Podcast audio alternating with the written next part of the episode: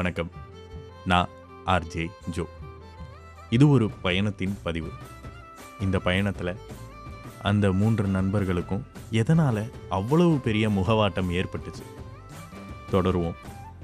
ஏன்னா அந்த பயணம் தொடங்குவதற்கு முன்னால் அவங்க பார்த்த அந்த வயதான நபர் அவருடைய பேர் அருண் யுவன். அவர் கூட வந்த அவருடைய இரண்டு நண்பர்கள் எழுத்தாளர். இந்த பையனுக்கு மொழியே தெரியாது என்று யோசித்த அந்த இளைஞனின் பெயர் ரமேஷ். அமைதியின் உச்சத்தில் அமர்ந்திருந்த அந்த மூன்றாவது நபரின் பெயர் வேதா. அந்த மூன்று பேர் கொண்ட குழுவில் நான்காவதாக ஒருவர் வந்து இணைகிறார். அவர் சென்னையில் ஒரு பெரும் நிறுவனத்தில் ஹச்ஆராக பணிபுரியும் அரவிந்த். இந்த நாலு பேரையும் பார்த்ததுக்கப்புறம் அந்த மூணு பேருக்கு மனசே இல்லை. இந்த பயணத்தை இதுக்கு மேலே தொடரணுமா அப்படின்ற ஒரு கேள்விக்குறி அவங்களுக்கு வந்துச்சு. ஏன்னா அவங்களும் இளைஞர்கள் தானே. அவங்களுக்குள்ளேயும் சில பல ஆசைகள்லாம் இருக்கும்.